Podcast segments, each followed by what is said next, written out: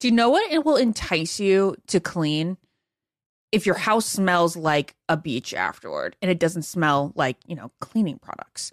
Well, enter Clorox. They can transform your space into a tropical getaway by upgrading your cleaning routine with coconut scented Clorox Scentiva. It smells like coconut, it cleans like Clorox, and it feels like inspiration. With a refreshing scent that will leave your home clean and fresh, elevating any room into an oasis. Now you can express your style and get shiny clean. Get Clorox Scentiva at a nearby retail store, also available in grapefruit or lavender scents. Hi, everyone. This is Rachel Zoe with the Climbing in Heels podcast. We recently sat down with a few recipients of the Botox Cosmetic, Onabotulinum Toxin A, and iFund Women grants at South by Southwest, thanks to Botox Cosmetic. Take a listen to our conversation. It's so good. What advice would you give to upcoming like female entrepreneurs or just already sort of established trying to survive still? I literally joke with my staff and, and we always are saying, Oh, you want to be an entrepreneur. You want to be broke all the time and working twenty four seven. Ooh. Yeah, but so, at you. Yeah, right? But I'm here. So the advice that I give is and I coined this, and I believe I said it on my TED talk, that your passion follows you. You cannot follow your passion. So, my advice is to let your passion follow you, get out of your own way, and never stop and never settle. This episode was brought to you by Botox Cosmetic. Learn more at BotoxCosmetic.com and talk to your specialist to see if Botox Cosmetic is right for you. For full prescribing information, including boxed warning, call 877 351 0300 and follow the Climbing in Heels podcast on iHeartRadio or subscribe where you listen to your podcast. All right, ladies, let's be real. Who here actually enjoys shaving their legs? Yeah, absolutely no one. I know this. Get this. Nair, yes, Nair, the OG, has leveled up. They've got these new sensational shower creams and body creams that smell absolutely amazing. I know this is not the smell that you're thinking of from the 90s when your mom first pulled this out for you. These smells will light up your bathroom, honestly. They'll make your shower experience better. It smells like a spa, oh, actually. Oh, yeah. And how do you know this? Well, I just, I mean, Nair's in the household. So anytime Nair's used, it smells like a spa. You probably don't even know what it does. It takes hair away. it works in as little as three minutes. You don't have to bother with nicks, cuts, shaves, and the smooth lasts so much longer than shaving. You're also not going to have to deal with any of those shave bumps or anything like that because the bumps are just as annoying as the nicks, right? Nair's new sensational shower and body creams are free of all the nasty chemicals like phthalates and sulfates. So you can feel good about what you're putting on your skin and you can have a little bit of a me time moment with Nair, the number one hair removal brand. Smell for yourself. And as Ben, Ben smelled for himself and he likes it. It's been approved. Try the reformulated Nair body and shower creams available at retailers nationwide and online. Ashley, is it true that some contestants have cashed in their 401k to afford a new wardrobe for The Bachelor? I mean, you do need a lot of ball gowns when you think about it, Ben. Where did you hear this? On Smart Money Happy Hour. It's a podcast where two money experts, Rachel Cruz and George Kamel, talk totally unfiltered about life, pop culture, and how to afford it all with 90s nostalgia and reality TV fandom mixed in, of course. Ooh, you do not have to say more to get me into this. To check it out, you can search Smart Money Happy Hour and listen wherever you get your podcasts. It's lunchtime at Tim Hortons, and we're serving up a special deal just for you. Our new $5.99 lunch deal includes your choice of any lunch sandwich and a side of crunchy kettle chips. Because what's lunch without a little crunch? And the sandwich choice is all yours, like a ham and Swiss, Chipotle chicken wrap, BLT, and more, made to order just the way you like it. Tim Hortons' new lunch deal. Simple, delicious, and just $5.99. Now that's a good deal. Only at your neighborhood Tim's. U.S. only. Price and participation vary. Terms apply. This is Ben and Ashley I, almost famous, in depth. Ashley and I are back uh, with another in depth episode of the Almost Famous podcast. Ashley, uh, I would say one of the highlights of this self isolation process has been it kind of has forced us to get creative and uh, and start doing more in depth, which is something that I know you and I both love doing. Yeah, that was our goal, honestly. We were like, okay, this spring, in between Bachelor and Yeah. Bachelorette season, let's do as many in depths with as big Bachelor personalities as we can. We've had a couple of them. Uh, before we bring on our uh, our guest today, which is uh, a name that uh, that we all know. Uh, there's been a lot of kind of recent things happening with this person and this character. Ashley, I want to take a second to talk to you. I don't know if you've been getting uh, many messages on social media. I'm sure you do. A lot of people lean on you for kind of emotional support. Uh, I've been getting a, a lot of message. You, if you're listening, you know who you are from people saying, "Hey, they've really enjoyed the podcast," or if they don't even mention the podcast, people out there telling me stories uh, of pain, of confusion, of chaos in their lives right now in the midst of the shutdown and the virus. Um, I, I think we do it. We try to do it every podcast, but I think it's it's appropriate for you and I just to kind of take a second uh, and recognize that there's people out there really hurting, and to tell people and encourage everybody to start looking around them at, at people that are are feeling like outsiders, and maybe try to do something to help. Yeah, one hundred percent. Um, I know that people look to podcasts for like kind of friends when they don't have any around them. Yeah. So if that's how you guys are feeling about our podcast, about any podcast, that makes us feel so good. Um, and yeah, for as just like a tip to anyone who is feeling lonely, you may listen to our podcast, but you know, listen to a humor podcast or listen to a girl talk podcast. It may make you feel make more part of a community at this point. Yeah, it's it's interesting. Actually, I've gotten a message today, right before we got on, uh, and I always get messages from people saying they're huge fans of you and and fans of you and Jared. But today I got one from somebody just saying, kind of telling me their story through a message of of how much pain and and difficulty they came through uh, during this time, and they feel alone. But here's the truth of it all, uh, and I think our next guest can can verify this.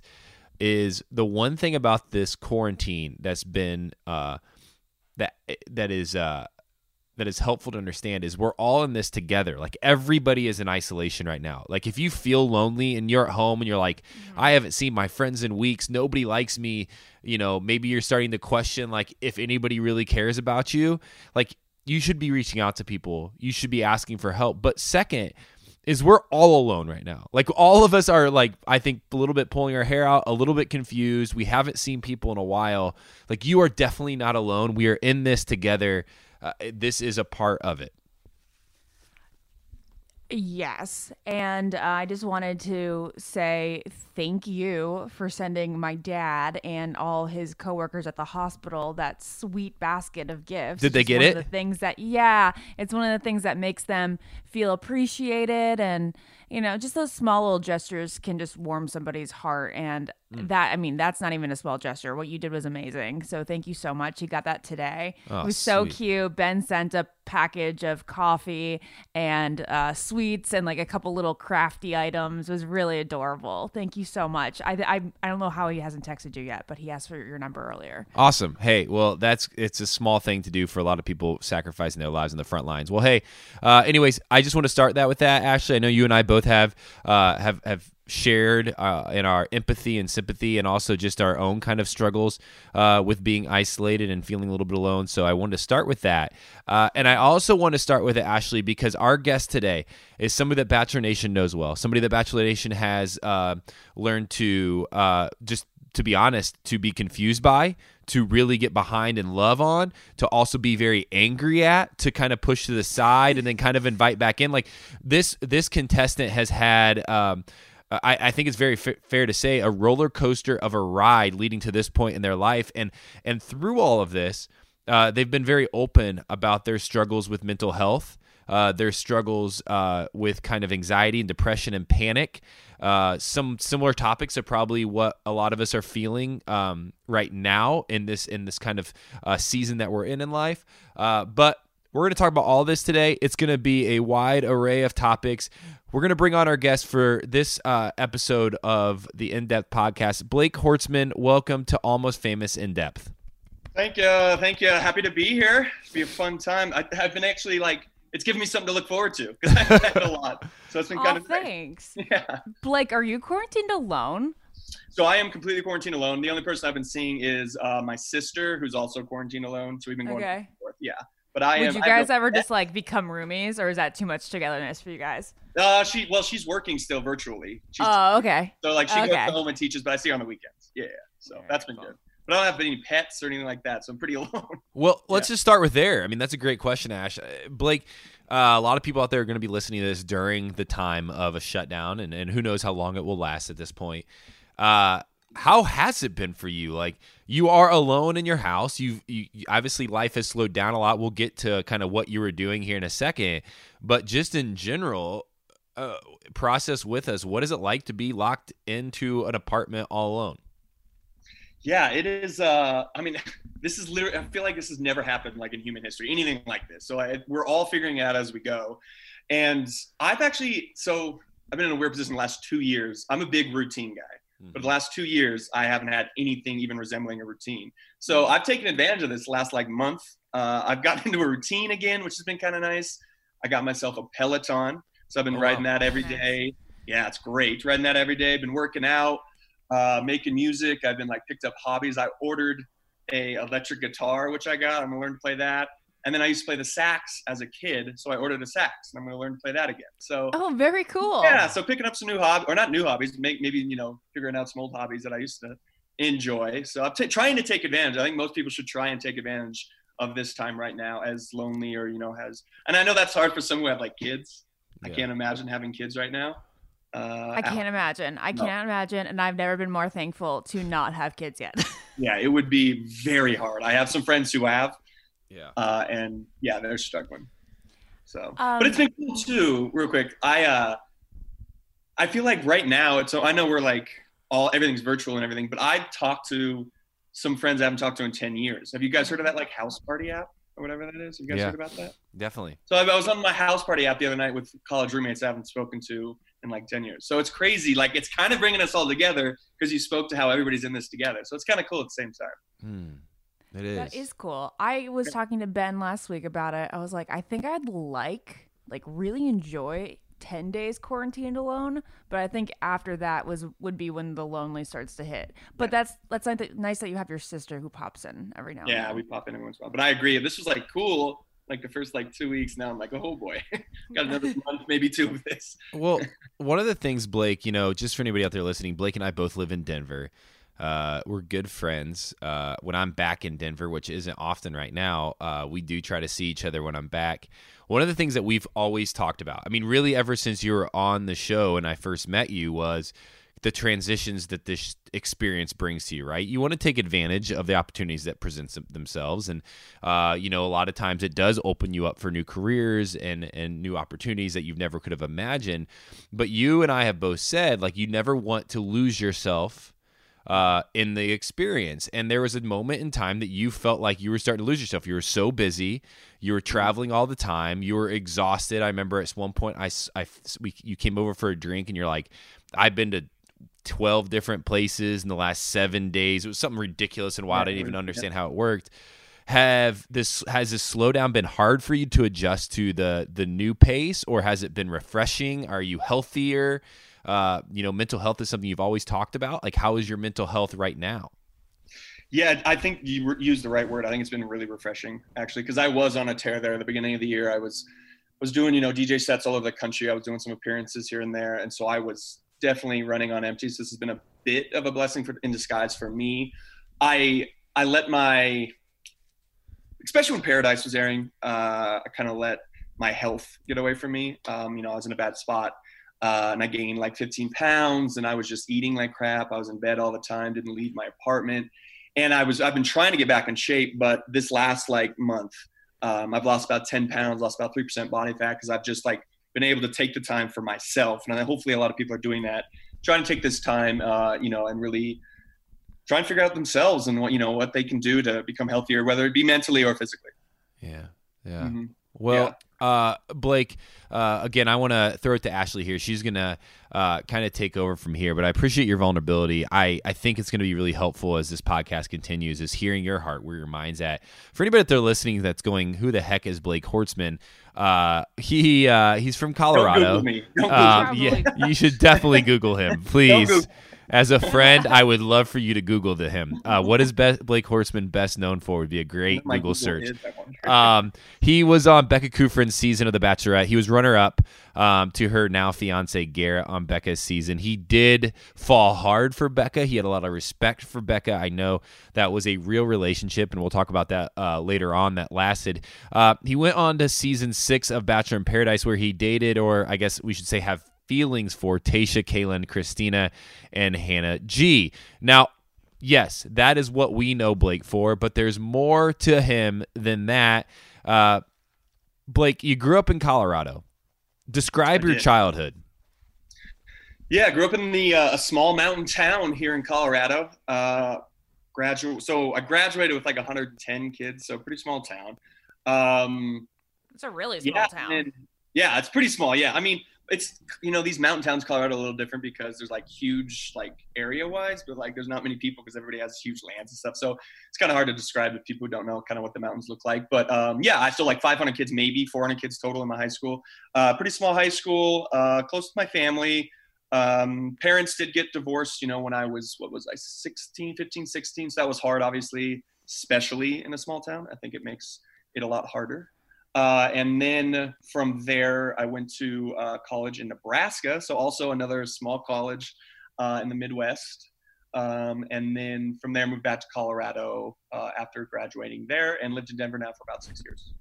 Did your parents' divorce have any effect on how you looked at relationships and love? Did you still want to get married at that point? Oh, absolutely. So it had a weird effect on me because my parents definitely, you know, they had they were married very young. Um, they were together, gosh, I want to say 18 years, something something like that. 18 years, long time. Like it wasn't like a you know quickie marriage or anything. Yeah. And uh, but they were, you know, definitely together for the kids for a long time. And so it was almost when it finally they decided, you know, to kind of part ways. Uh, it hurt, but at the same time, I knew it was best for everybody. And they're both very happy now. Literally, in the next relationship they were into, they've been together since. So uh, for both of them. So my mom remarried my dad. Now I've been dating, you know, the same woman for God, ten years maybe, maybe longer. So um, so yeah, it was it was one of those weird things where it didn't make me not believe in love or not believe in marriage because they gave her the best shot that lasted long, you know, as long as possible. They raised me and my sister and stayed together for us, loved us. I was always in a very loving home. And then when they split up, they still found, you know, remarried and found love again. So definitely didn't affect, you know, my love life or anything like that. Tell tell us a little bit more about what it's like. Um, one of the things that I don't think we've ever discussed on an in-depth podcast, though, is uh, as somebody that's in high school or late high school, you know, you had some traumatic i- experiences. I, I know it was public that you were uh, at school. Uh, you were a senior uh, when there was a school shooting uh, at your high school. Uh, in addition to that, obviously, we just talked about the the separation of your parents. For anybody out there listening, that's just like, hey, these feel like uh, heavy topics. Uh, and not everybody's been through a school shooting. Um, that is a unique experience, but a lot of people have been through divorce. How do you process this, and has it changed your perception of kind of life and uh, how you see the world? Yeah, uh, yeah. My high school, you know, at the time, when you're going through that, you don't really realize that it's much different than everybody else. I mean, obviously, a school shooting is very um, unique, Mhm. but when you're going through it, you know, you don't really think much of it. But when you look back on it, it's like, man, my high school, those four, three, four years really transformed who I am today and the man I am uh, still, you know. And parents' divorce, um, yes, was very hard, you know, and especially in a small town, you know. Um, but at the same time, it brought me and my sister very, very close. And so uh, that that is something that I'll always be thankful for. Me and my sister are super close now. She's three years younger than me. Um, we were always kind of close, uh, but that's um, we're going through the, the divorce brought us very, very close together. And um, then, yeah, I mean, it was not much longer after. Uh, it was kind of during actually. Um, I was a senior in in high school, and uh, a complete stranger walked into my high school. Didn't have any ties to the high school, and took took um, some female students uh, hostage, and it was very scary. Obviously, for everybody in the community and the state, uh, really came together. But for me, it was kind of strange because, or you know, hard because my sister was a freshman at the time, and then my mom actually worked in the high school too. So I had basically my whole family in that high school at the time. So it hit me a little differently um, because you know so much could have been taken from me that day. And you know I'll never forget my mom was actually the one who got on the intercom Oh. and said like code white, and I could hear it in my mom's voice that something was wrong, you know. And the teacher, remember the teacher looking at me and me looking at the teacher, and I could tell something was off. And I'll never forget stacking desks in front of doors and taping windows and things like that. And it's it was very hard to process at the time. I remember crying, but I couldn't figure out why. I remember that a lot. Um, and but one of the cool things that came from it is the community, the state, and the the country really rallied around us. Uh, and I remember we were getting, I was getting calls from people that I had, you know, would never have probably talked to, and they were calling um, in support. And I remember there was a ton of money donated to my school, and I remember we had a whole classroom full of teddy bears, things like that. So it was cool to see the outpouring of love um, when things like that happen, and how people can kind of come together. And it gave me, I mean, sometimes you can lose you know faith in humanity uh, a lot actually. Uh, and that was just a reminder that there are really good people out there. And that was that was kind of a cool thing. Was everybody okay?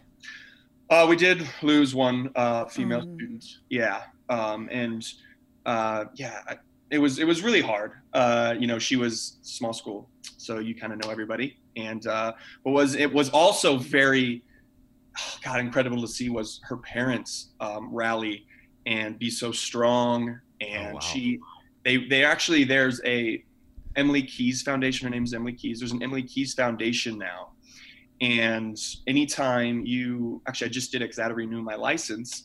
It was kind of a weird moment where I was going through the the um, to get a new driver's license, and in it it says, "Would you like to donate to the Emily Keyes?" Um, I think it's a donor foundation um, because she donated all of you know her organs and everything. And I was like, oh my god, that's crazy. That that out of that, you know, how many lives have been saved? And I was like, heck yeah. I was like, donate, donate, donate. So it was interesting, and it was it was just the strength that her parents showed and her family showed was also um, it was very inspiring. Yeah. Do you, Blake? Do you feel like? I mean, how much of that? There's always. I'm I'm, I'm in therapy right now, um, and uh, my counselor talks about there is this moment in every uh, person, no matter if you're male or female or, or how you identify as life, where you uh, become like you see like there's a sw- you see the world differently. You become an adult in a sense. You lose your naive na- naiveness. You uh, the I guess the the lens of the world looks different. Was this that moment for you, or and if not, um, yeah. when was that? Actually, I remember there was a moment during, uh, and I haven't talked about it in a while. I get choked up. Uh, I'll never forget. So when we were evacuated from the high school um, by you know SWAT teams, um, room by room. Uh, I remember going into the they they huddled us into the gymnasium, which was in a different building, and they huddled us into the gymnasium. And I remember seeing my mom and sister for the first time, you know, and we like ran to the middle of the gymnasium and did a big group hug, and it was just like in that moment, it was like, gosh, things can just ripped from you know ripped ripped from you so quickly and so fast. Um, and it's strange maybe to learn that in high school when I was like 16 or 17. Um, but it was definitely a moment that I will always remember, like being so thankful that they weren't ripped from me. And there was, and then also at the same time though, feeling the pain of Emily's family and how she was ripped from them. You know, it was, it was a lot to take in. You know, 16, 17 is still stuff I'm sure I've you know processed along the way, and it took a while. But to be so thankful that for what I have, but then at the same time, somebody lost their child. You know, that was that was a hard thing to deal with. You know, when I was 16, 17. I remember just I remember watching CNN, and they were like, you know, there was a helicopter with my school, and I remember seeing certain things happening, and I remember just losing it and crying, and I was like, why? You know, like why am I crying right now? But it was just so much to process at the time. Do you think um have have you ever been that scared again? No, I guess that's that's a good point. I mean, I've never really, I've never really, thankfully, thank God that I've never really uh, experienced anything like that. And the, there was a feeling of helplessness. Like I'll never forget that. I'll never forget the feeling of helplessness, and us running from like classroom to classroom to try and like lock doors and find doors that had locks. And you'd hear a knock on the door, and you'd panic. You'd be like, "Oh my God, what's happening?" Because we had no information. Um, so I mean, it was complete terror, but also for myself, but most most importantly, like I knew my sister was in you know that that uh, height that the school as well, and my mom and friends, and like your whole life, you know, at that time when you're 16, your whole life is in that school. And so it was not only you're worried about yourself, but you're worried about the people you love too. And that was, that was really hard. Did, did you feel like you had like long term effects by it, like going back to school? Um, yeah, I mean, of course, obviously, like that's a life changing moment, obviously, um, and something that, well, unfortunately, too many people go through, to be honest, now. Um, but I remember going back to school uh, a couple weeks later. They kind of opened up the school, and I remember they uh, they chained the door shut um, of the room that really everything took place in, and mm.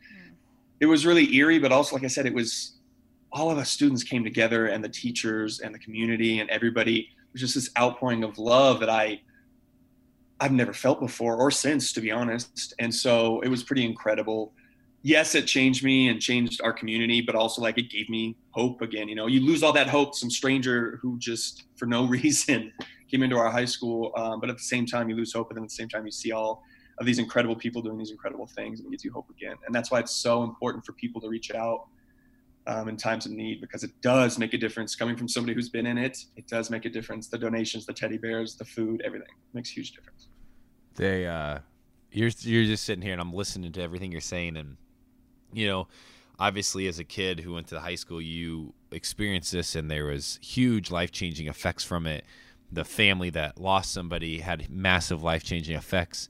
Uh, as you said, like this is unfortunately not uncommon in some in uh, the world we live in, uh, and it also makes me think that um, that we all, you know, we all have a story, that we all have something in our lives that marks that point in time where we realize that we're out of control. Like we don't have control of this. We we aren't in control of what happens next, and it makes me relate in a lot of ways to like what's happening now. Like uh, you know, a couple weeks mm. ago, people had jobs, or a couple months ago, people had jobs. People were hearing rumors of a virus that was across the world uh, things were operating as usual, as normal. Um, we were able to be with family. You know, Easter is coming up, and as a Christian, like that's a big weekend for me. That's one of my favorite weekends. It's where I get to see my grandmother, who is in her 80s, that I don't get to see very often, and I get to give her a hug and sit with her and just share memories with her. I get to see my grandpa, who's in his mid 90s right now, and like those Easter and these holidays are the times that I would make it special to come back home and to sit with them. And and I say all of this not to feel sorry for me. All all of us have a story. Uh, you know, and all of us have a story. And right now, a lot of people, their story is being changed. Their story is being enhanced. Their story is getting more complex. There's sadness involved. There's weird ways of like new ways of looking at the world and kind of celebrating through this. Blake, as we end this segment about your upbringing and who you are as a man, leading you into uh, one of the biggest things in your life, which is crazy enough going on a reality television show. Mm-hmm. For anybody out there listening, once again, that's going, my story feels so hard to understand right now. Like, this is so scary. My world is being rocked. My worldview is changing. What would you say to them? Uh, if you had your platform and you had everybody that just feels lonely and scared right now, what would you speak into their life? Well, first of all, I I get it, and don't be a, like. You should be afraid. You should be scared. You know, like to, kind of embrace that in a way because if you fight it, you know, the more and more you fight it, um, it's okay to feel be afraid right now. I have more friends who have been laid off than friends who have not right now, and it's yeah. a terrifying time. Um, and the virus itself is scary. And I think, like, I have some friends who I recently talked to, and they were like, we were, you know, we were like crying on Facetime, and it's like, I have a friend of mine and she had this day where she just cried all day and she just let out this big cry, you know, and then the next day she felt a lot better. I think it's okay to be scared right now, um, you know, and to kind of, you know, embrace that and try and, I guess, figure out who you want to be coming out of this. I think it's almost kind of an opportunity at a way to, um, you know, whether you were in a job you weren't completely happy with, um, and whether you were the person maybe you weren't happy with, and now this is kind of a, a restart for a lot of people, um, which I think can can be an interest. It's an interesting time in human history. It is so crazy. None of us have been through this, so we're all just taking it step by step together. Um, but I think a lot of people need to embrace it and try and and figure out a way, you know, to to help people and to become the person that they want to become.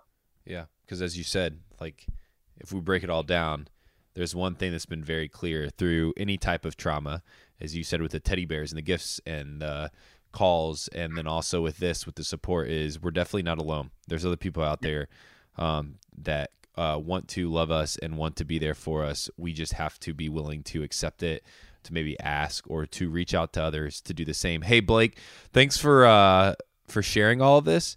Um, Thank you for allowing us to kind of probe into a place that I know is a little uncomfortable and, and probably semi uh, still hard to talk about, and, and like has caused a lot of change in your life and the community that you grew up in.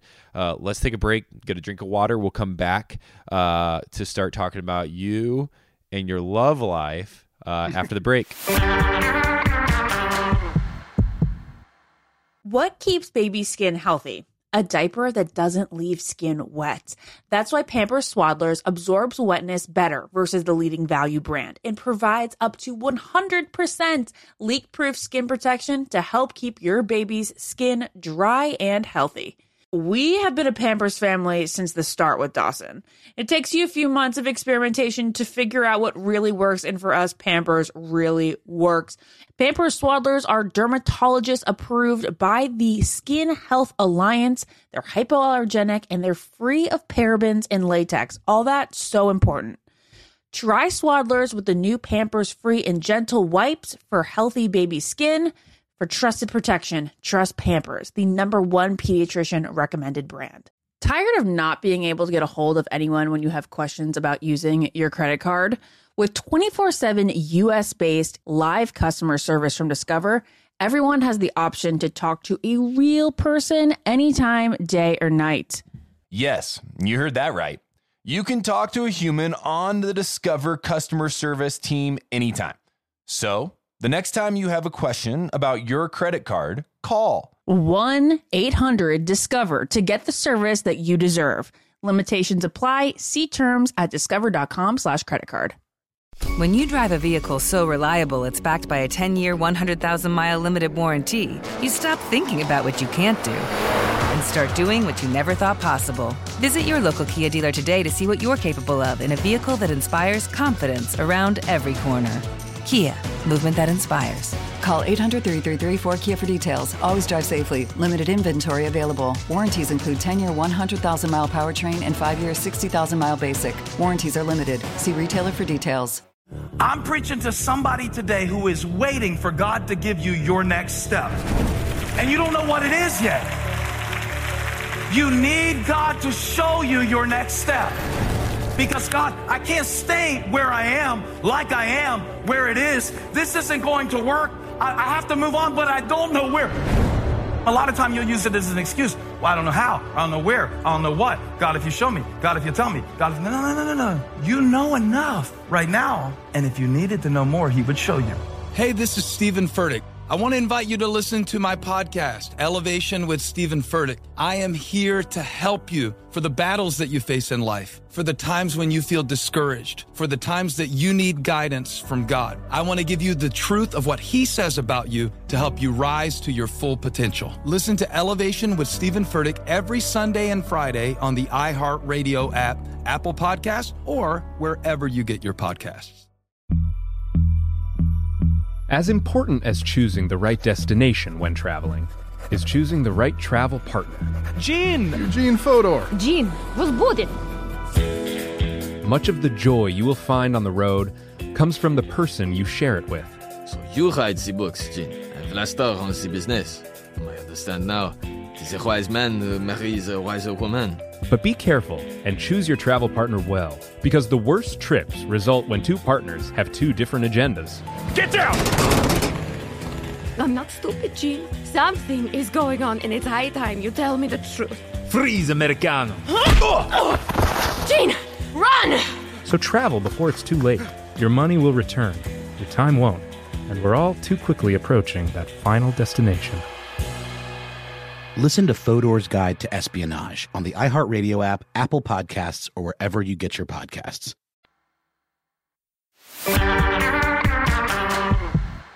All right. Well, now, Blake, we know the traumatic things that happened at your high school, uh, but I want to know, like, what kind of high school kid you were. Like, what, who did you run with?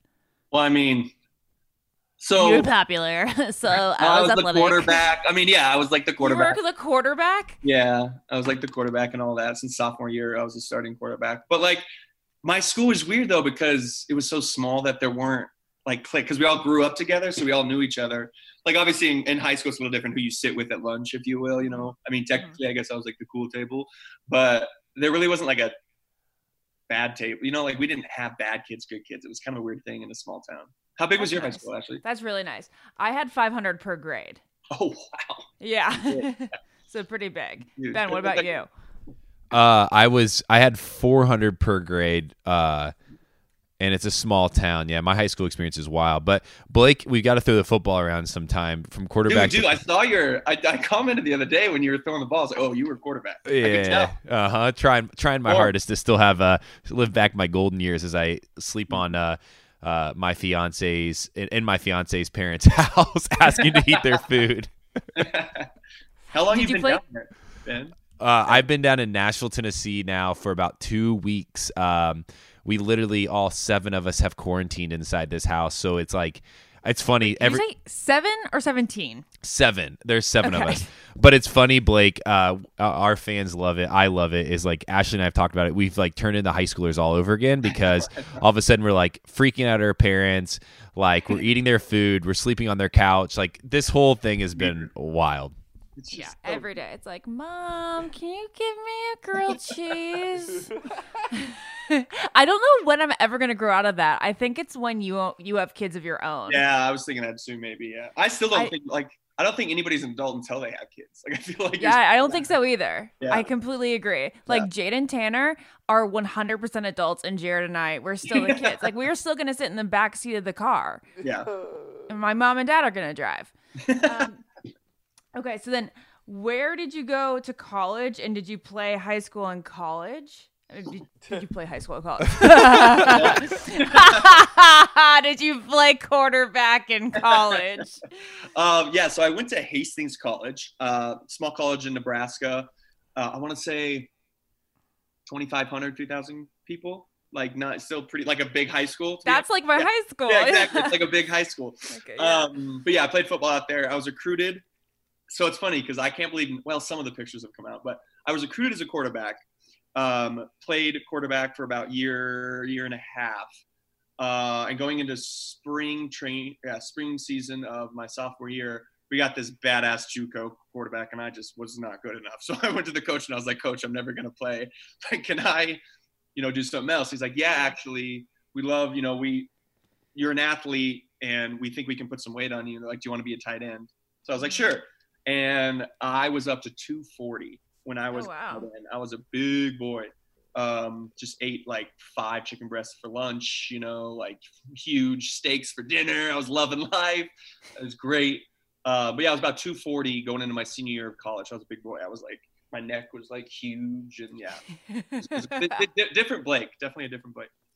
How are you with the ladies throughout high school and college? Uh, high school, I had two girlfriends um, all through high school. So college was an interesting time for me. So I was shy. I was super shy growing up and in high school. Um, college is kind of where I broke out a little bit, but I w- wasn't the big man on campus, quote unquote, anymore. Uh, so it was more of a time. I think everybody in high school was like knew me as like the quarterback and like that guy. But then in college, I got to kind of reinvent myself uh, because people didn't know me as that, and so I liked it. Well, was- that's what's so cool about college Yeah. is that like all of a sudden there are not cliques anymore. You are a fresh person as far as like your rep goes. Yeah, and I wanted to break out of the oh stereotypical athlete. Like I wanted to break out of that. I didn't want to be mm-hmm. that guy anymore because I think a lot of people would only see me as that. So college was cool for me. I I took a bunch of classes that I never would have. I ended up getting two degrees, one in marketing and one in communication, and I really broke out of my like probably sophomore years when I broke out of my shell. I was still like super shy freshman year. But sophomore year I broke out of my shell and like people didn't know me as a jock. I was just that fun guy on campus who like knew everybody, was friends with everybody and that kind of thing. So it was Well, great. we see that you're like pretty natural with the ladies. I mean, everyone loved what you we coming call off it? Becca's season. Girls loved you coming off Becca's season. Like doing events with you and just seeing their reaction to you was incredible. And then in Paradise, we obviously saw that, you know, you were a girl that a lot of, you were a guy that a lot of girls had their eye on. And well, we know that there was drama that ensued and you didn't, uh, you weren't exactly the girl that a lot wanted to end up with.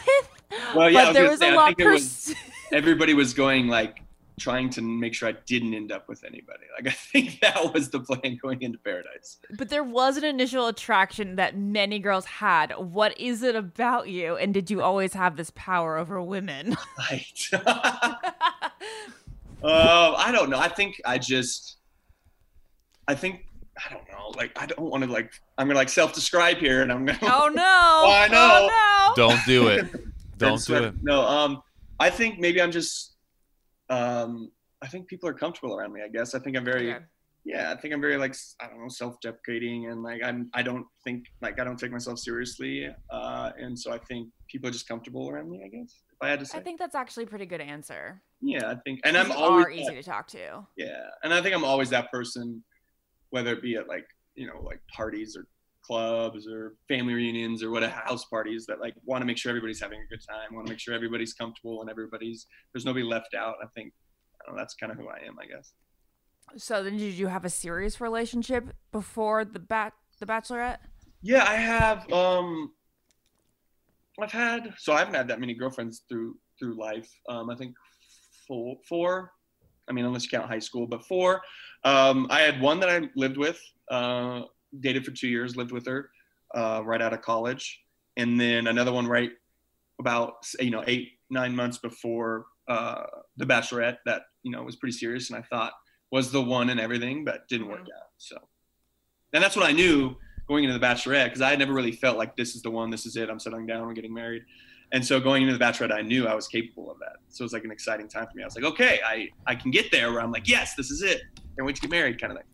I was gonna say you were very eager on the Bachelorette. You almost see, you kind of you brought a lot of your past relationship into it. I feel like, Um, I don't know, possibly, but I just think, I don't know. I mean, or like the fear that that was over, the fear that like your other relationship was over, kind of rolled over into the Bachelorette when you were kind of like, I know this is it, but like it needs to actually happen this time, unlike last time. Um, maybe I guess I never really thought of it like that. Uh, but no, I think I just felt it with Beck because I think when I'm one of those people who, like, when I feel it, I feel it. Like I'm not gonna beat around the bush. I love hard and like I'm like ready to go kind of thing. I, and I think I'm the opposite when it comes to like if I'm not really into somebody, I'm like scared to maybe say it or break it off or that kind of thing. But when I'm into somebody, I'm into somebody, and it's yeah, I know it. You know, it's one of those feelings. And I, I had that relationship before, and I had that during the Bachelorette. I was like, let's do this. Yeah. You uh you come on to Becca's season of The Bachelorette, bringing a lot of things that we've talked about. Uh, not a lot of relationships, but some fairly serious ones. Uh, you bring you you know coming from high school being kind of uh, the popular kid, the quarterback, the good-looking quarterback, to college where you still were an athlete, very well known, very liked. Um, you then have the moment where uh, you start having a full time job. You had a great job. You were um, a what was your official title with Coors? I mean, basically, a off-premise sales rep. Yes, you're a sales rep for Coors coming on to the Bachelorette, where you did fall for Becca. Uh, and yes, out of respect for her and Garrett, like we don't need to get into what Yeah. that relationship fully looked like. But what it did do, and I remember when I first met you, is uh, it held a lot of weight on your heart. Like there was a, a, a just a a deep. I don't want to speak for you. What was your relationship like with Becca as it ended? And what were your feelings for her leading you into that next season, which is where we'll get into some of the details of where maybe things went wrong, right, or however you want to process it. Um, gosh, gotta think back now. Um, so I think I had a unique. Everybody has unique experience in the batch. You know, in that show, everybody kind of has different levels of the relationship with the lead or whatnot. But I think mine was interesting because um, I, you know, we clicked pretty much immediately. And I remember being one night, you know, some, you know, there was a moment we had, and I remember laying in bed and being like, oh, like, oh no, uh, I'm gonna fall for this girl. This is gonna be really hard for me um, because it was fast for me. Where like other people, like I know Jason had a very late connection with her, you know, Um, so like I had one of the ones, the early connection, so it made that journey very hard for me uh, because I knew I was into her and I had to watch other people date her, if you will. Uh, and you know, towards the end, um, I mean, I guess the last two weeks were incredibly difficult for me because I knew that I was into her and in love with her. Um, the one thing I always respect about Becca is that I think she gave you know everybody time, uh, and she really was able to. Uh, in those what's the word I'm looking for? In those moments when she was with us, she was with us. She wasn't thinking about anybody else. She was in those moments. Uh, and yeah, it was very hard at the end. I think people could see that uh, in the Maldives. Uh, it was very hard for me, but at the same time, I was never angry at Becca. You know, never angry at Garrett or any of that kind of thing. Uh, she made the decision she felt was right for her, and so I'll never, ever, you know, be angry at her for that. So I, Just to backtrack for a minute. How did you get on the show? yeah, I, uh, I was nominated by my sister and my mom, uh, and then it was like in October, and then it filmed in March. Like six months worth of going through that whole process. You know how it is. So yeah, I hate them and love them for um, for nominating me for the show. So I remember coming back. Uh, I remember landing in Denver. You know, calling my family, being like, "Let's meet at my place and let's talk." And they all came in, and I remember my mom being almost like wanting to apologize because I was heartbroken, and she was like, "Oh my god, I did this to you." She's like, "I nominated you." You know, it's kind of funny. But like I remember watching that finale in the weeks leading up to it and being like, I know she's supposed to be with Garrett. But I think I need her to be with Blake because I don't know how this guy's gonna get through it. I don't know if he's gonna get through it. I've never seen somebody like this head over heels on the show. Like it truly you there was like a frenzy about you. I was like, this man can't has to leave with her. Well, or I I'm mean, gonna be worried. that was yes and like i was you know i was very in love and like like i said it was imagine like week three is when i was like oh my god like this girl's awesome i could get you know really get you know really be in this and it just built and built and built and built and built and by the end you know it had been two months or whatever it was and watching other people date her it just finally was like oh my god i can't handle this anymore you know it's not an easy imagine watching the girl you love fall in love with another man. It's not fun not a good time so. The the note to take from all of this right now and getting to know you and there's a common theme here is uh, one thing that you have done well if there is a a definition of well from it is you we have seen in the last few years of you being a part of this experience some of your highest highs and your lowest lows and we have seen it like it's for you uh, these moments in this experience have been some of the most um, impactful moments in your life. Like we have been a part of this with you, uh, and I've I asked all these questions about uh, you know Becca because uh, a lot of the audience doesn't realize how real sometimes it is. But the breakup with Becca was a real breakup for you. yeah. Um, very real breakup for me. Uh, there's a lot of conf- i remember in the moment there was a lot of confusion for me. Um, i knew i remember i remember reading back my diary and i remember my journal and i remember uh, i mentioned garrett a lot. I knew that they had a really strong connection um, but it was still at the end there i still thought it was going to be me. Uh, and i'll never forget in the, the next morning after the uh, proposal you know, I was leaving on the boat. Um, I remember it was early in the morning and like the sun was coming up. And I remember looking at that island and being like, you know, Garrett, and I knew Garrett and Becca were still on the island, obviously. And I remember just being like, oh my God, like, it was like one of those, it was just a weird moment where I looked at it like my life will never be the same. You know, it was like my life, I was like, my life could have taken such a different turn at that point. You know, I could have been engaged on the island in the Maldives and now I'm leaving heartbroken alone, you know? And so it was a, yeah, it was a strange time. And then having to keep all of that secret. Like I don't think people understand how hard it is. You know, when you're one of the F2s there, like you have to keep it everything quiet. You can't talk to your friends. The only people you can really talk to are your family. You know, um, so it was really hard to get through. Yeah. How long did that like depression last? Uh, well, I mean, luckily I got home and literally two weeks later the show started to air. So that was really nice. It was like, let's do this kind of thing. Um, watching back the season, uh, it was strangely therapeutic. Like it's a weird feeling to watch yourself, or yeah, it's a weird thing to watch yourself fall in love.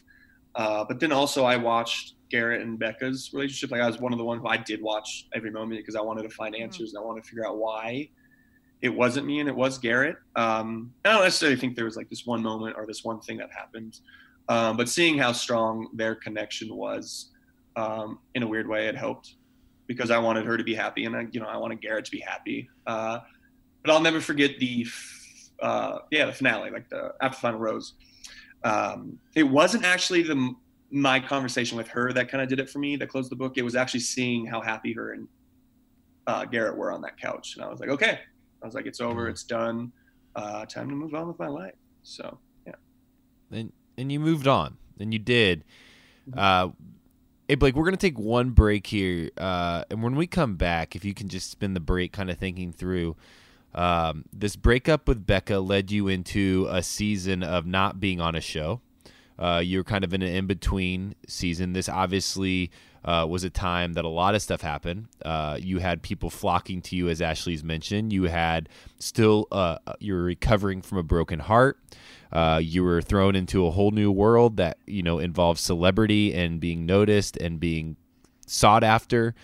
Uh, when we come back, I want to hear uh, some of those emotions and those feelings which led you to then Stagecoach. But before we do, let's take a break.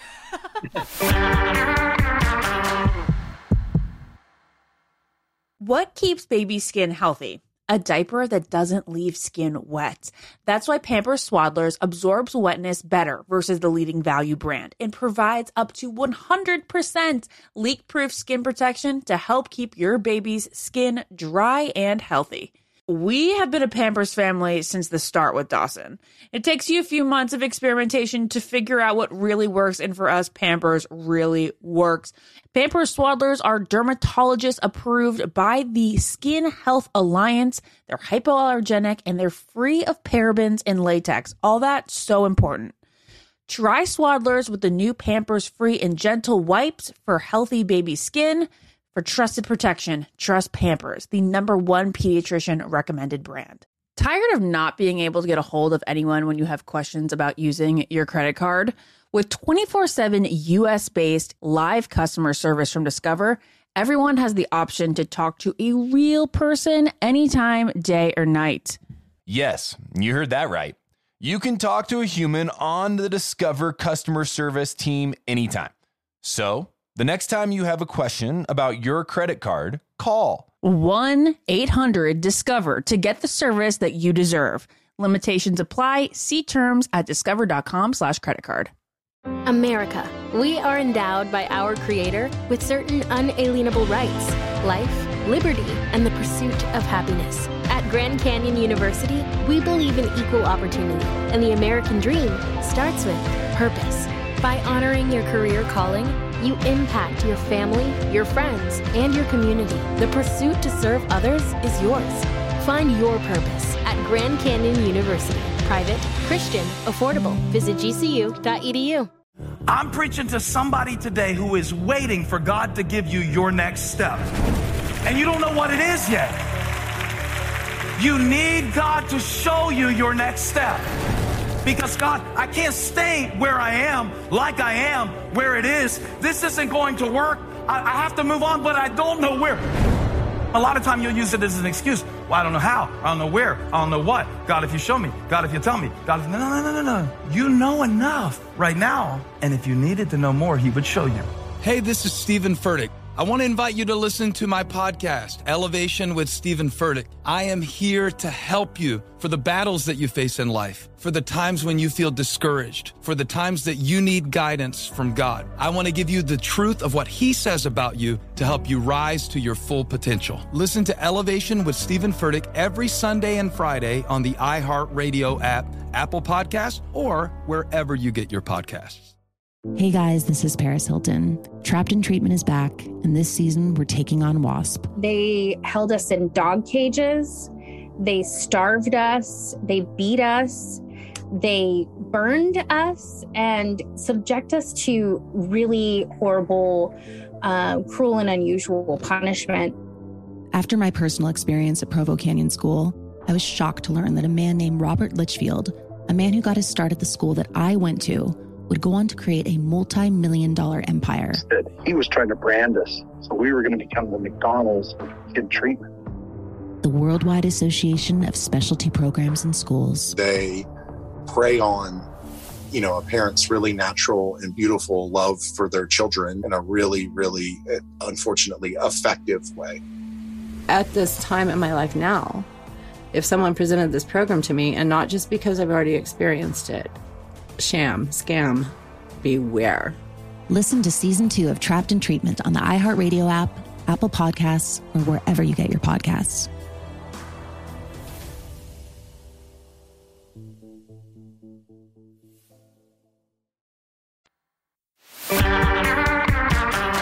Back with uh, Blake Horstmann. Uh, Ashley, you have a question for Blake, uh, kind of in this in between season that will lead us to get to the point where, kind of where Blake started to mess up. Okay, so you get your closure ish in July, and then you think probably you're a shoe in for The Bachelor. Everyone thought you were going to be The Bachelor.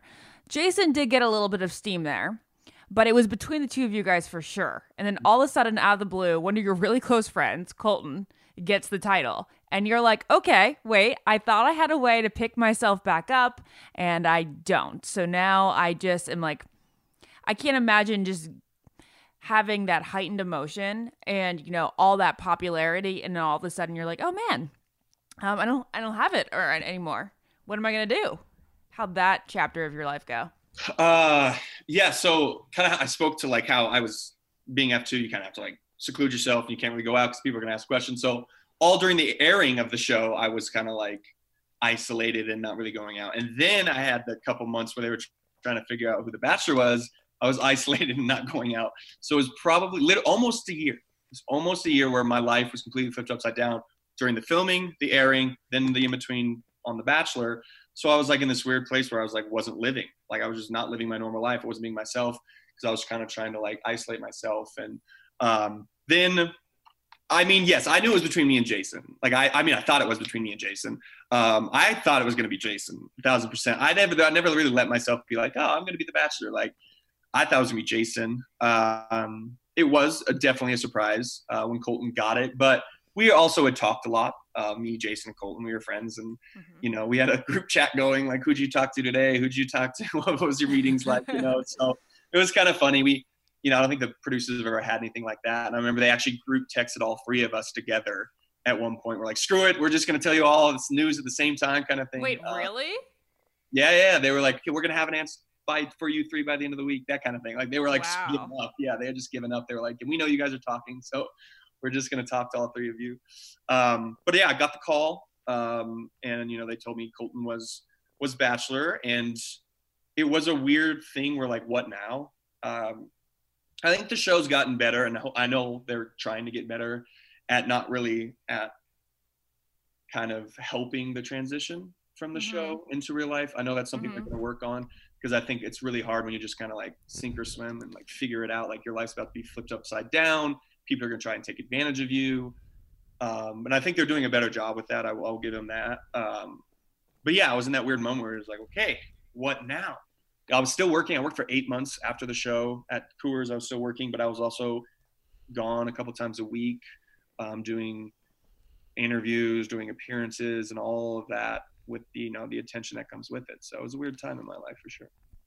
It's all a weird world, um, but it brings us here. I mean, so Blake, you, you don't know what you're getting into. You don't know how to pursue being the Bachelor if there is a pursuit to being the Bachelor, and we don't know yet if that's good or bad. But you're getting hounded with attention from all different sides. I was with you at iHeart uh, Music Fest. Ashley and I were, and we went out together one night, uh, and it was wild the attention you were getting and the energy you had. I, I'm the same age as you, and I was exhausted by the end of the night. I have been in hiding for eight months. Like yeah. I said, I was, I was like, "You're going out now?" I just couldn't get over it. It's like two thirty. But what it did is, and I said all this earlier to set us up for this question because you're heartbroken by Becca. You're disappointed a bit by not being the bachelor or however you want to explain that. You're getting more attention than ever. You're trying to figure out what to do with it because you're still working a job monday through friday. In that in between season between not knowing knowing you're not the bachelor and bachelor in paradise you were very single, to put it lightly. Mhm. Um, walk us through that. Like, walk us through what your thought process was. Were you trying to have fun? Were you not understanding the consequences? Like this, all of that season of life set you up for what became a lot of backlash that we'll talk about in a bit. But this, this is this is real. This is the real world to you, and you're making real world decisions with real humans. Walk us through that. Yeah, I mean, obviously, it was a very strange time when women were throwing themselves at me, um, and it was it was a weird time where I'm not going to sit here and act like I yeah I was single, I was single, I had fun, but like also I never and I want I can't express this enough. I didn't play with hearts. Like I was always very honest. I was always very honest. Um, but yeah, it was a weird time, and I you know I, I'm not the first person in Bachelor Nation to do this kind of thing. Um, in fact, I think most do. Um, but yeah, I mean, it was a weird time where I was not only single, but I was heartbroken. Uh, and I definitely think that I found comfort, you know, in other things and, you know, going out and having fun. Um, and it was a weird time. And it's something that obviously it's a point in life where you like learn, you know, you learn a lot and you grow. And that I didn't go on Paradise that year. So it was that weird moment where I had even longer, you know, and girls coming off. You had a year of paradise. Yeah, exactly. but girls coming off Colton season, yeah, it was the quote unquote because Jason was wifed up. It was like the quote unquote it guy, and so yeah, they, yeah, they wanted to be with me because for the you know multiple reasons. But like yeah, so it was very hard with that too because everybody was sliding my DMs and it was crazy. Did you ever feel like it got to your head looking back in hindsight? I mean, this experience changes who you are no matter what. Your night one, your F2, whatever you want to call it, paradise, everything. It changes who you are, of course. But like, I'd be lying to you if five years ago I was a single man and two beautiful women wanted to have no strings attached one night stands at a music festival. I wouldn't have done it. I'd be lying to you. Like, in that sense, like, yeah, I mean, this experience changes you absolutely. Um, but yeah, I mean, I, I'm not going to sit here and lie because I think that's kind of a cop out too. Be like, you know, I lost myself. Like, I think that's a cop out, you know? So I don't want to lie anymore. I'm over the I'm over the the fakeness of everything. So we've we've kind of talked with multiple people during the in depth, and uh, one thing that I'm constantly learning in my life because it was just a different way that that I ever again saw the world, and not no moral ground I'm standing on here, but the the show has talked a lot about sex recently. You know, people who are choosing to stay abstinent, people who are uh, exploring their sexuality and more open about you know what sex means to them. Um, we've had guests come on this uh, on our po- almost famous podcast and and talk about how uh, they do podcasts exploring uh, you know partnership and what that looks like. I'm learning what I'm saying. All this is like I'm learning more and more that there everybody is in, entitled to their opinion. But the part that affected people the most that you hit on, on was that you were accused during this time in your life of mm. leading people on, of playing with hearts, of uh, manipulating the situation. Mm-hmm. And you're saying that you never did that. Uh, but why was that the perception? Why is that the story that got put out there uh, during this kind of limbo season? Um, because that was a good story. That makes good TV. That makes a good narrative. The man who everybody loves falling off the top, you know. And I'm not going to sit here and act like I didn't make mistakes. I've made mistakes. Everybody does. Mine just happened to be in front of America. But I, I mean, you you saw very very honest about how you know that night and how it felt, and they were very sure to tell me that it wasn't you know anything other than sex. Um, Can you clarify the night? Stagecoach. Okay, yeah, so there's Caelynn at Stagecoach. Yeah, go ahead there's Caelynn at Stagecoach. Was there another Bachelor girl at Stagecoach besides? I mean, Kristina. Yeah, yeah, just Kristina. Yeah. yeah. Okay. Mm, yeah, like we both made it very. It was very clear what it was, um, you know. And so I think that was the frustration when I was watching the show back. Is yeah, the way it was, you know, the way the story flipped a little bit. Not a lot of it, a lot of it. And so that was really frustrating. I I think Blake part of this gets heavy and weird and confusing because there was sto- so many storylines um, happening. Mm-hmm. Uh, leading up into the Bachelor in Paradise, could, just for anybody out there listening, and I know you've done it a hundred times before. I don't think we need an exact timeline, but just a summary of what that whole concert felt like to you. Like, was it a big party and a lot of things going around in circles, and all of a sudden you find yourself um, talking to, dating, sleeping with somebody you didn't expect, or was there conversation beforehand? Uh, and then we can leave the stagecoach conversation kind of if, if Ashley doesn't have any follow ups. I just want to get a better idea of what picture was being done here so that we all understand the story a little bit better. Um, I mean, I feel like kind of yeah, everybody's kind of heard it, but I mean, or overheard it, heard it too many times. But um, yeah, I mean, at Stagecoach, it, it's a music festival. Like, it, you know, everybody's having fun. I think that was the funniest part about everything. Like, this wasn't like a random, like I don't know, like night. You know, it's like a music festival, it's a full weekend. Um, it's yeah, it is. Everybody's having fun. Everybody's you know living life, and yeah, Friday night, um, 4 a.m. Yeah, text messages happened. Um, Kristina came over, and then the next night, yeah, 4 a.m. Some text messages were exchanged, and Caelynn came over. Um, so I mean, to, refresh the audience's memory, you did have a brief thing with Kristina coming mm-hmm. off of The Bachelorette, so mm-hmm. that fall. Yes. And then that fizzled out, which I think both of you agreed that that fizzled out. Mm-hmm. Then you started talking to Caelynn later on that year, mm-hmm. saw both of them at Stagecoach. Mm-hmm. Then you believe that it was clear to both of them that it was just a hookup thing and that it was more of like a weekend thing. Mm-hmm. And then you tried to pursue Hannah G, um, thinking that you'd be dating her in paradise. You went down to Alabama to have a weekend with her. Is no, that, no, she came out to LA. Like six hours. No, I was Six in hours. I was in Birmingham for about six hours. Yeah. So it was just a quick trip. Yeah, I went to tell her about Stagecoach. Yeah.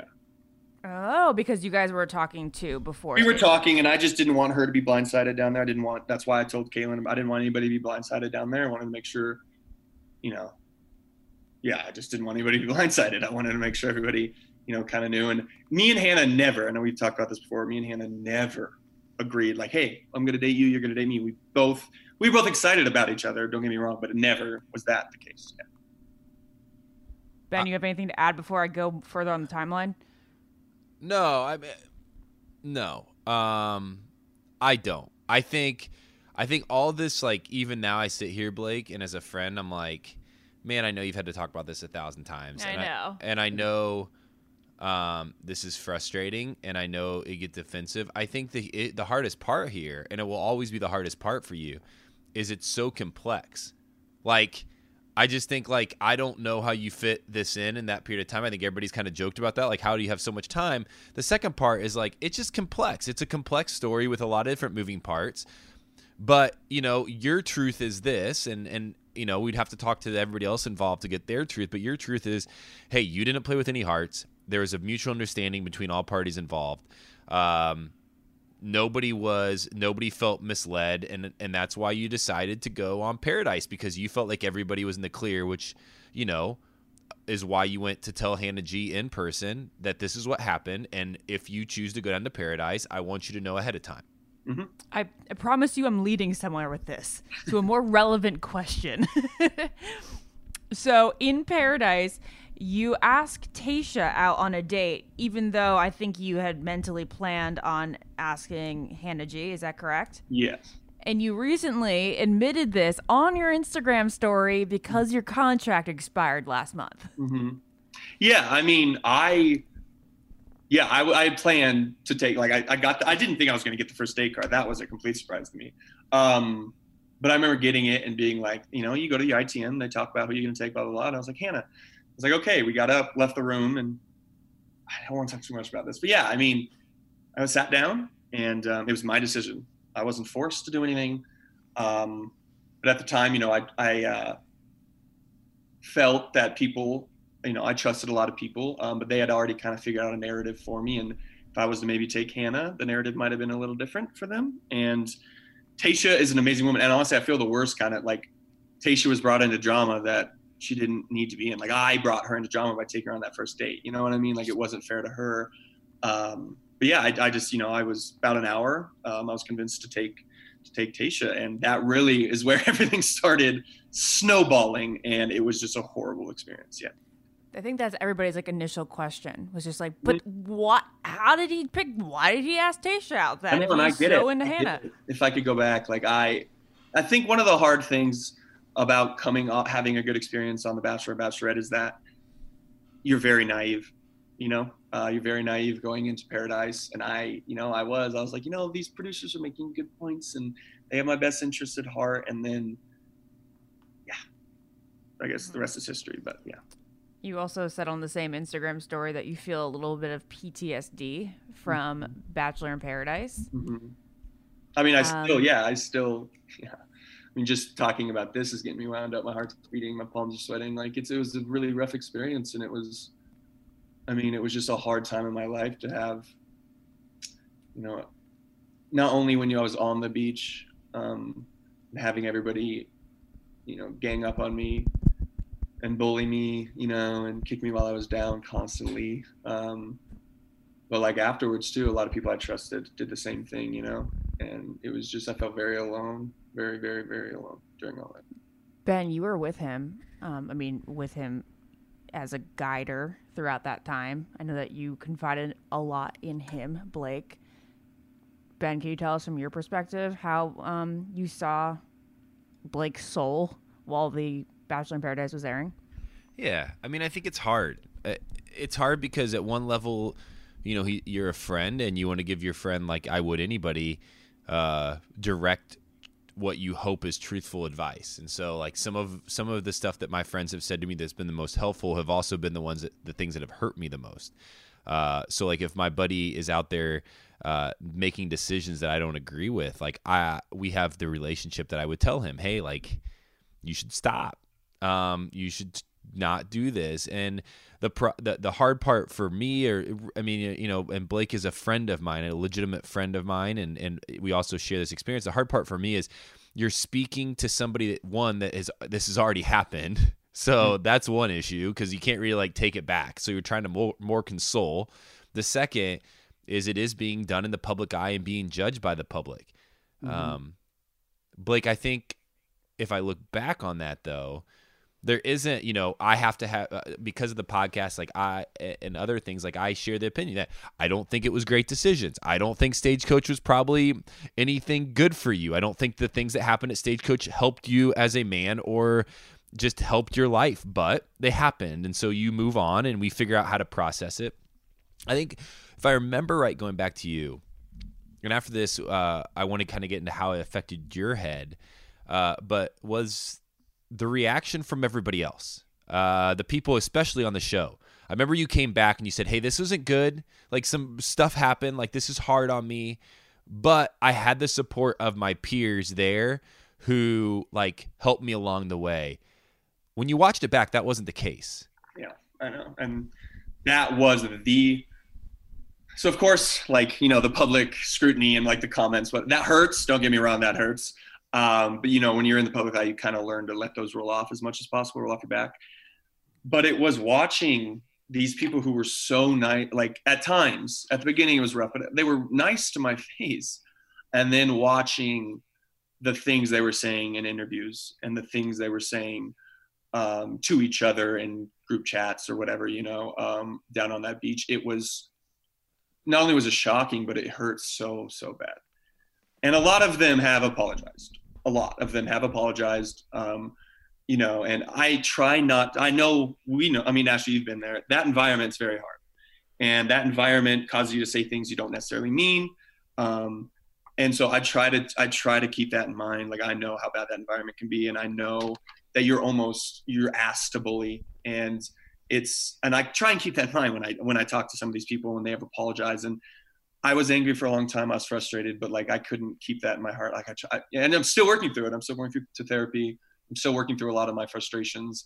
Um, but like eventually, I was just like, I gotta forgive these people because I can't live with this hate in my heart anymore, you know. And so, still stuff I'm working through. But Are there still are there people that still don't forgive you?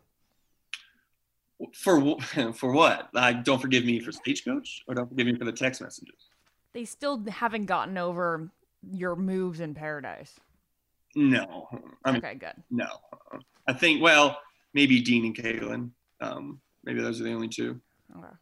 Blake, um, I know it's hard to it's hard to communicate. I think the weight and of of this, but like it wasn't during this time in your life, and even today. I mean, it hasn't been that long ago where like there were a lot of tears shed. Um, there were tears shed not only on your social media that obviously became um, kind of viral. Uh, there was also tears shed in private uh, with your friends and your family. Um, this took a toll on you. You know, all of this. It, we start. It's interesting if you kind of see the the the story of this podcast. You know, we start with uh, some trauma. Uh, we kind of go into like some more funny things, like how cool you were in high school and college, uh, your your great job, and kind of that you were the life of the party, always wanting everybody to have a good time and getting attention from ladies and being on this show that rocked your world, but also broke your heart. Like the your your story here has always been complex, and now we get to a place where it almost just feels heavy, and it's felt like it's it's been heavy for a while now. Um, I want to take a break here, uh, and I would love to come back and talk to you a little bit about not only where your head's at today, the lessons you've learned about mental health, and how you kind of have worked through that for anybody out there listening, and also yourself. Uh, and then finally, uh, I know that you're pursuing a new career uh, that uh, I think would be really nice to share about here on the Almost Famous In Depth podcast with Blake Horstmann. What keeps baby skin healthy? A diaper that doesn't leave skin wet. That's why Pampers Swaddlers absorbs wetness better versus the leading value brand and provides up to 100% leak proof skin protection to help keep your baby's skin dry and healthy. We have been a Pampers family since the start with Dawson. It takes you a few months of experimentation to figure out what really works, and for us, Pampers really works. Pampers Swaddlers are dermatologist approved by the Skin Health Alliance. They're hypoallergenic and they're free of parabens and latex. All that so important. Try Swaddlers with the new Pampers free and gentle wipes for healthy baby skin. For trusted protection, trust Pampers, the number one pediatrician recommended brand. Tired of not being able to get a hold of anyone when you have questions about using your credit card? With 24 7 US based live customer service from Discover, everyone has the option to talk to a real person anytime, day or night. Yes, you heard that right. You can talk to a human on the Discover customer service team anytime. So, the next time you have a question about your credit card, call 1 800 Discover to get the service that you deserve. Limitations apply. See terms at discover.com/slash credit card. With everything you have on your plate, earning your degree online seems impossible. But at Grand Canyon University, we specialize in helping you fit a master's degree in business into your busy day. Your graduation team, led by your own GCU counselor, provides you with the personal support you need to succeed. Achieve your goals with a plan and team behind you. Find your purpose at Grand Canyon University. Visit gcu.edu. I'm preaching to somebody today who is waiting for God to give you your next step. And you don't know what it is yet. You need God to show you your next step. Because God, I can't stay where I am, like I am, where it is. This isn't going to work. I, I have to move on, but I don't know where. A lot of time you'll use it as an excuse. Well, I don't know how. I don't know where. I don't know what. God, if you show me. God, if you tell me. God, if, no, no, no, no, no. You know enough right now. And if you needed to know more, He would show you. Hey, this is Stephen Furtick. I want to invite you to listen to my podcast, Elevation with Stephen Furtick. I am here to help you for the battles that you face in life, for the times when you feel discouraged, for the times that you need guidance from God. I want to give you the truth of what He says about you to help you rise to your full potential. Listen to Elevation with Stephen Furtick every Sunday and Friday on the iHeartRadio app, Apple Podcasts, or wherever you get your podcasts. Hey guys, this is Paris Hilton. Trapped in Treatment is back, and this season we're taking on WASP. They held us in dog cages, they starved us, they beat us, they burned us, and subject us to really horrible, uh, cruel, and unusual punishment. After my personal experience at Provo Canyon School, I was shocked to learn that a man named Robert Lichfield, a man who got his start at the school that I went to, would go on to create a multi million dollar empire. He was trying to brand us. So we were going to become the McDonald's of kid treatment. The Worldwide Association of Specialty Programs in Schools. They prey on you know a parent's really natural and beautiful love for their children in a really really eh, unfortunately effective way At this time in my life now, if someone presented this program to me, and not just because I've already experienced it, sham, scam, beware. Listen to season two of Trapped in Treatment on the iHeartRadio app, Apple Podcasts, or wherever you get your podcasts.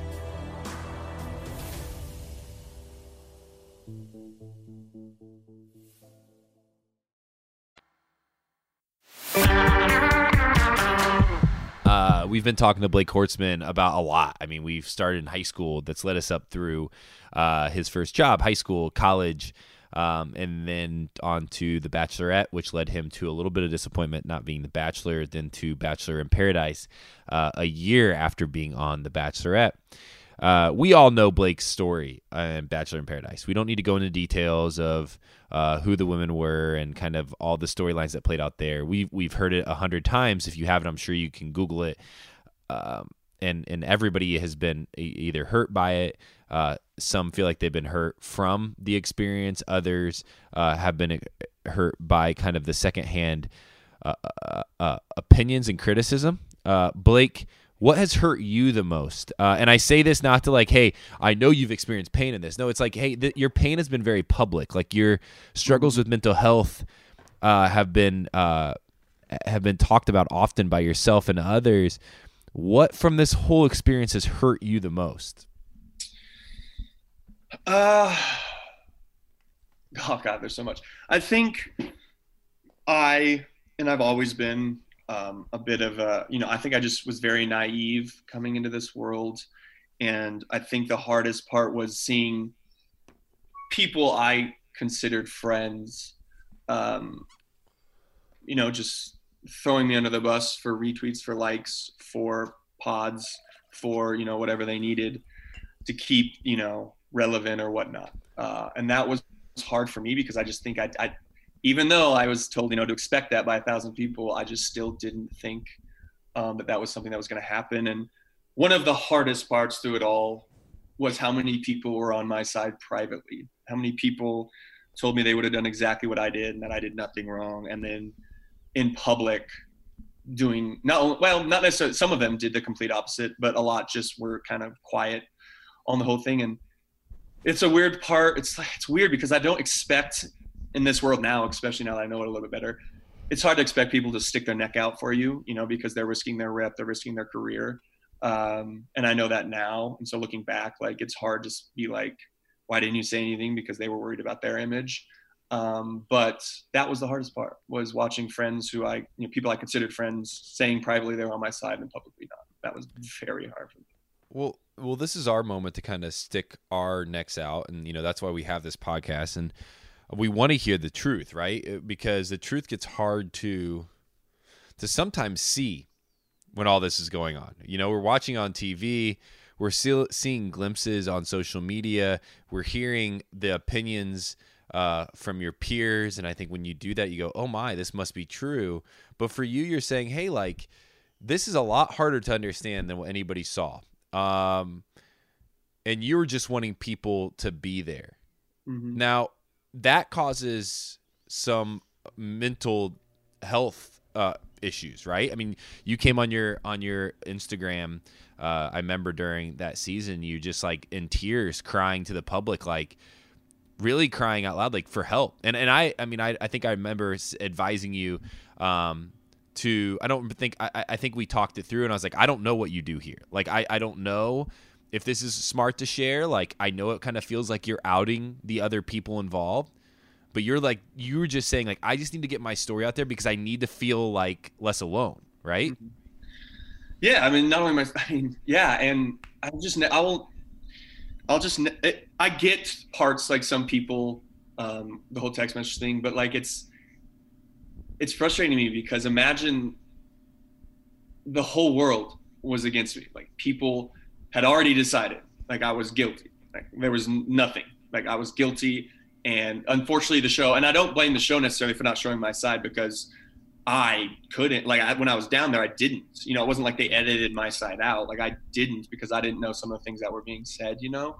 Um, but so I just felt like I had no choice, and I was like, listen, like I don't, I'll never understand how somebody can be angrier at the evidence, you know, of the lies and the lies themselves. That's just not something that I don't know if I'll ever be able to really comprehend. Um, but I, at the same time, it's like I get like private messages of private messages, but it's like same time, millions of people watch the show, you know. So I don't know. It was hard. It was a very difficult decision, and it's it's not one I took lightly, and it hurt. It hurt really bad at the time. Um, but it was something I felt like I had to do. What steps did you take after the show was aired to better your mental health? After the show was yeah it was aired uh, Yeah. and during while it was airing. Um, yeah, both. I t- you know I took um, first of all I got off social media. Um, like I didn't post. I posted. I didn't. I posted the text messages and then I didn't post again until the finale. I just felt like I needed to remove myself from from that. Um, so I got off of that. Uh, took therapy. Took a lot of therapy. Leaned on friends. Leaned on family. Um, and I still was really low. Um, it's hard when you know you feel alone like that. And even I know my family cares and my friends and everybody loves me, but you're almost in you're in a weird state. Um, you know when you're first of all, let me restart. I was always one of those people who thought that anxiety, panic attacks, depression was always something you could just quote unquote rub dirt on. And I always thought that it was kind of a made up thing for people who uh, needed, you know, attention, quote unquote, if you will. Now I know that that is not the case, that those are very, very real. Uh, I remember I was depressed and I remember tr- every every day I was in bed for probably about three months. And I remember every day I'd be like, tomorrow I'm gonna get up, I'm gonna walk, I'm gonna take a jog. Tomorrow I was gonna do it, and then I wake up and I couldn't do it. I physically couldn't do it. And I remember my mom coming in and trying to drag me out of bed, and I physically couldn't do it. And I was just in a really bad spot. And I like my your health, you know, starts to decline. You start eating crappy, and it's all just a snowball. Um, and I was in a really bad spot, and it took a long time to get out of that. Um, and it's still, so like I said, it's still something I'm working on. Um, but I'm definitely in a, you know, way better spot than I was four or five months ago. Um, but it's not something that you can cure overnight, and it does take time, for sure.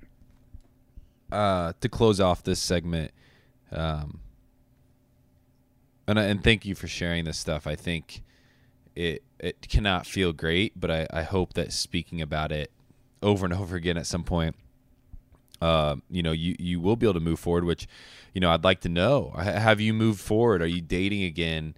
Um, and to close up all this, like, what did this teach you? You know, I remember a headline back in the day and I only say this like sorry this is going to be harsh but you've probably seen it. it's like how the mighty have fallen like you know you were at the top the people loved you people uh, were celebrating you and I still think people love you like I'm not saying they don't like you're not you're not hated Mhm. um, but you did fall hard like you fell and were humbled in in, in grand ways what has all this taught you um, this is your story, man. Like this is the crazy part about the in depth. Like we've just gone through most of your story since you were in high school, and there's Mhm. details involved that we skipped over, and there's things that we didn't talk about, and pains that we we never could approach here. But like your story in a in, in, in a microcosm is now here, talked about today.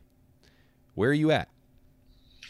Yeah, um, like I said, it's still in therapy, you know, and I still have my moments, but I am, you know, I, I have some trust issues now, but at the same time, like I, I you just got to get to a point where you're like, okay, I need to get back out there. And I, you know, I am dating and I am at least open to um, meeting someone again where I wasn't there for a long time. I think I had a lot of walls up.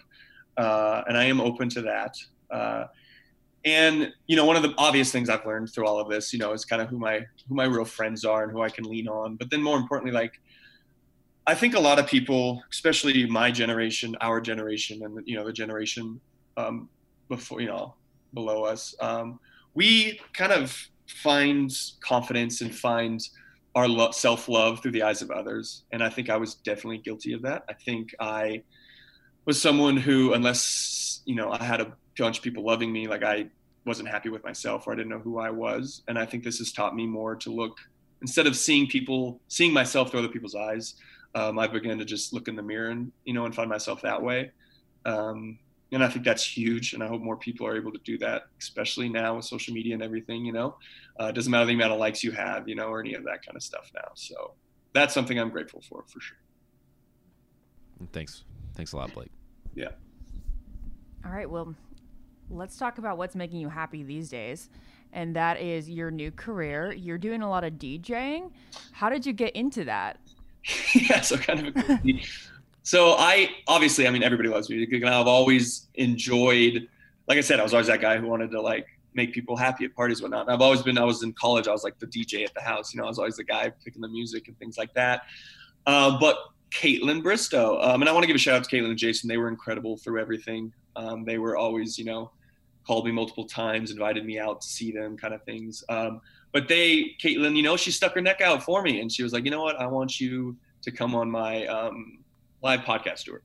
And she was like, I'd love for you to be the DJ. And I kind of like laughed, and I was like, okay, like that's a fun way of like, I'm not breaking contract, I'm not doing the podcast, I'm not doing interviews, anything like that. I can just come and feel the love again, quote unquote, and know that I'm not some kind of villain that everybody hates. Um, and so I'm thankful for her for that. Um, but then when I started kind of DJing and actually buying equipment, so I was like, well, I kind of like this. I really enjoy this. This is a lot of fun.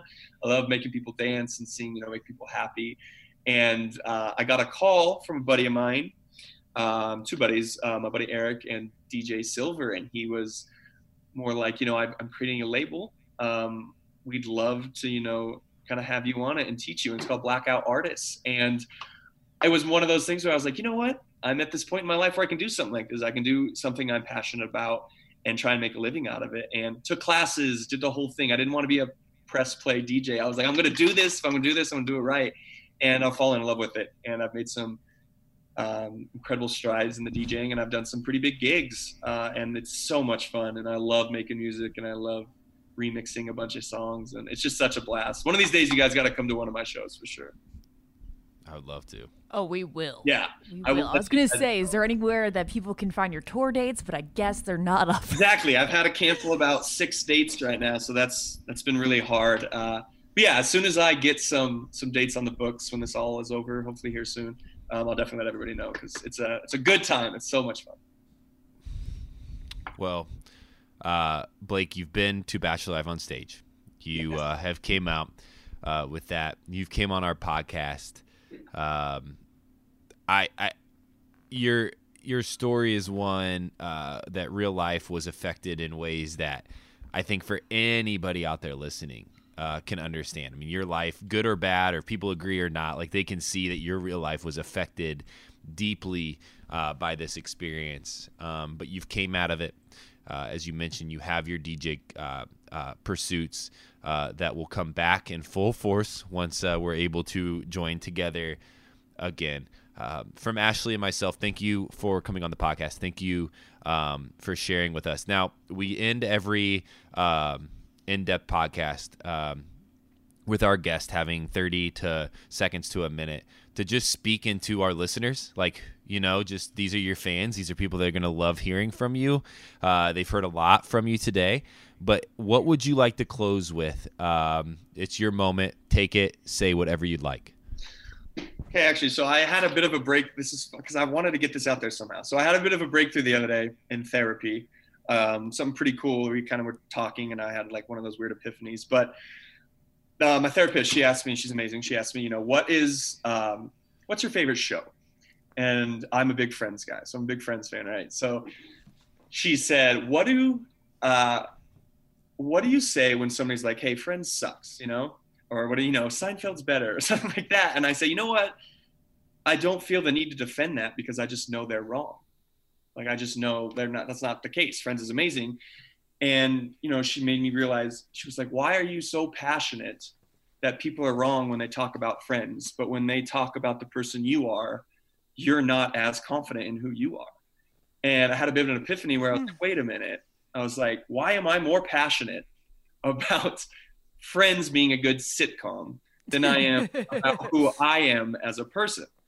And you know, I think that's something you just got to realize. Like people don't know who you are, and I need to be just as passionate about myself as I am about friends. You know, and so it's just one of those things where, like I said, you just got to look in to yourself, you know, and who you are, rather than getting gratitude from other people. So yeah, hopefully that helps someone out there during this quarantine. Thanks, Blake. Yeah. That's great. That's so great. We like to end on a fun note with a couple rapid fire questions. Are you ready? I'm ready. All right.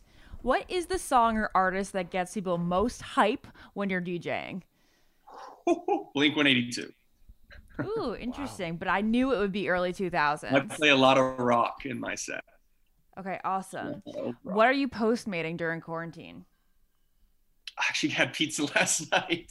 Big 18 inch pizza to myself. Ate it by myself. The whole thing. Uh huh. I can eat. That's a, amazing. I can eat a lot. what toppings? Uh, it's supreme. I love All the way. Everything. Yep. We know that you don't slide into anyone's DMs anymore, but who from this past season would you if you could and you like you would allow yourself to do that, which you won't? Uh, no, I honestly, I so I did watch the season a little bit, and I watch now a little bit differently because I know how things can get taken out, you know, out of context and everything. I just honestly, I don't know who I would say out of this season. I know that's not the answer you were looking for, but, and I'm terrified of DMs. So I figured you would be. All right, who is your man crush from the franchise? The guy that you would trade faces with? faces with not lives, Faces. faces. We'll do we'll do one for life and one for face. Okay, li- And maybe even trade one for swag. I want to trade lives with Ben Higgins. The man is newly engaged, living the dream. He's in love. He's just on top of the world right now. That's right. I am. I, I feel pretty good. I've got a great girl, got a great podcast, got some good guests. Life's good. Tell you what, yeah. Uh, faces. That's I've never thought about faces. Um, God, I kind of want. Trying to think of somebody with a good beard because my beard's horrible. I want Jason's beard. Maybe Jason's got a good beard and he's got good hair. I want to trade Jason's head. Yeah. Okay. All right, cool. Good That's hair, a good good choice. Good choice. Jason's up there for Jared too. Yeah. Um, we've played this game where I know his man crushes of the franchise. and then um who would you trade swag with? Like who do whose swag do you want? Ooh, God. You know, Mike Johnson's got a lot of swag. Okay, yeah, that's a good You have to answer. Say Mike. Yeah, yeah. Mike's got swag. Okay, lastly, what is the drink of choice while DJing? I'm a tequila. Well, so I try not to drink too much while I DJ, um, but afterwards, a lot of tequila. A lot of tequila. cool. Tequila guy. Yeah, yeah. All right, awesome. Thank you so much, Blake. You really opened your heart Yes. up, and we really appreciate it. Yeah, no, thanks for having me. Appreciate it. we uh, feel like every almost famous in depth pretty much ends with us liking the person even more. Well, I hope that's the case. We, we always say, I mean, Ashley and I've said it, like once you hear somebody's story, it's hard to hate them. It is. It- it it is. just I- is. It is. It is. And I, now, like I said, I watch the show a little differently because I know everybody's got a story, like you said. So Well, we uh, follow along with our lead. You've been on this before. I think you know what we're about to do here. But thank you for co-hosting this podcast. Uh, thank you, everybody out there listening. Uh, Ashley and I just uh, have really enjoyed uh, speaking with some of Bachelor Nation's favorites. Uh, it is our pleasure to speak with them. We want to thank them for coming on our podcast. I know it's a very vulnerable moment when you say yes to sitting down with somebody for an hour and a half to two hours and just sharing your life story. Ashley and I don't take that lightly. Uh, we appreciate it. Thank you uh, for sharing your heart with us and the listeners. Uh, this isn't it, though. Ashley and I will be back uh, many times uh, over, uh, probably before this quarantine uh, is completed, uh, speaking with you and to you uh, about everything Bachelor, our lives, and some of our friends' lives. With that, I've been Ben. I've been Ashley. I've been Blake. Later, guys. Bye. Thank you. Follow the Ben and Ashley I Almost Famous podcast on iHeartRadio or subscribe wherever you listen to podcasts. Ashley, is it true that some contestants have cashed in their 401k to afford a new wardrobe for The Bachelor? I mean, you do need a lot of ball gowns when you think about it, Ben. Where did you hear this? On Smart Money Happy Hour. It's a podcast where two money experts, Rachel Cruz and George Kamel, talk totally unfiltered about life, pop culture, and how to afford it all with 90s nostalgia and reality TV fandom mixed in, of course. Ooh, you do not have to say more to get me into this. To check it out, you can search Smart Money Happy Hour and listen wherever you get your podcasts. Hello, acclaimed comics writer and notorious Scott Summers hater, Rosie Knight. Well, hello, Emmy winning podcaster and totally unbiased Targaryen royal supporter, Jason Concepcion. Somehow the X Ray Vision podcast has returned. And like always, we'll be here every week. You'll hear from TV writers, actors, comics creators, pop culture critics. Nothing is off the table. Listen to X Ray Vision on the iHeartRadio app, Apple Podcasts, or wherever you get your podcasts. The Elevation with Stephen Furtick podcast was created with you in mind. This is a podcast for those feeling discouraged or needing guidance from God. Together in this podcast, we'll dive deep into scripture, uncover the powerful truths that will help you rise above your limitations and embrace your full potential. We're here to equip you with the tools you need to conquer life's challenges. Listen to Elevation with Stephen Furtick every Sunday and Friday on the iHeartRadio app, Apple Podcasts, or wherever you get your podcasts. I'm Tamika D. Mallory. And it's your boy, my son, the General. And we are your hosts of TMI. And catch us every Wednesday on the Black Effect Network, breaking down social and civil rights issues, pop culture, and politics in hopes of pushing our culture forward to make the world a better place for generations to come. Listen to TMI on the Black Effect Podcast Network, iHeartRadio app, Apple Podcasts, or wherever you get your podcasts. That's right. Danielle Moody here, host of the Woke AF Daily podcast. We've been with iHeart for a year, and what a year it has been. As we head deeper into 2024 and yet another life changing election cycle, Woke AF Daily is here to keep you sane and woke. Make Woke AF Daily your podcast destination for 2024 election news and analysis. Listen to Woke AF Daily Season 5 on the iHeartRadio app, Apple Podcasts, or wherever you get your podcasts.